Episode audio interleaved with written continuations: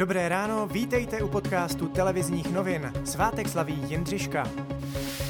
Dnes bude polojasno až oblačno, na severu přechodně zataženo, ojediněle slabý déšť.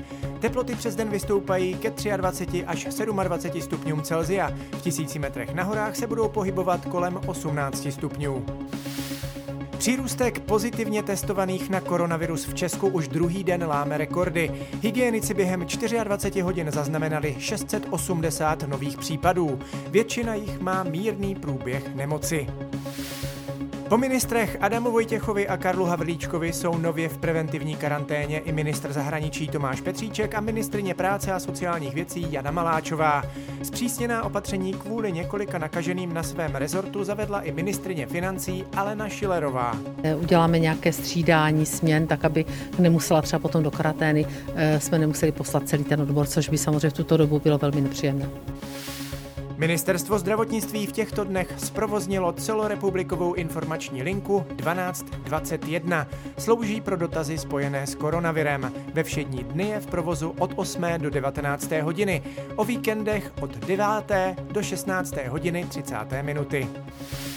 Za vraždu Jána Kuciaka a jeho snoubenky Martiny Kušnírové poslal soud do vazby pouze jednoho z obžalovaných.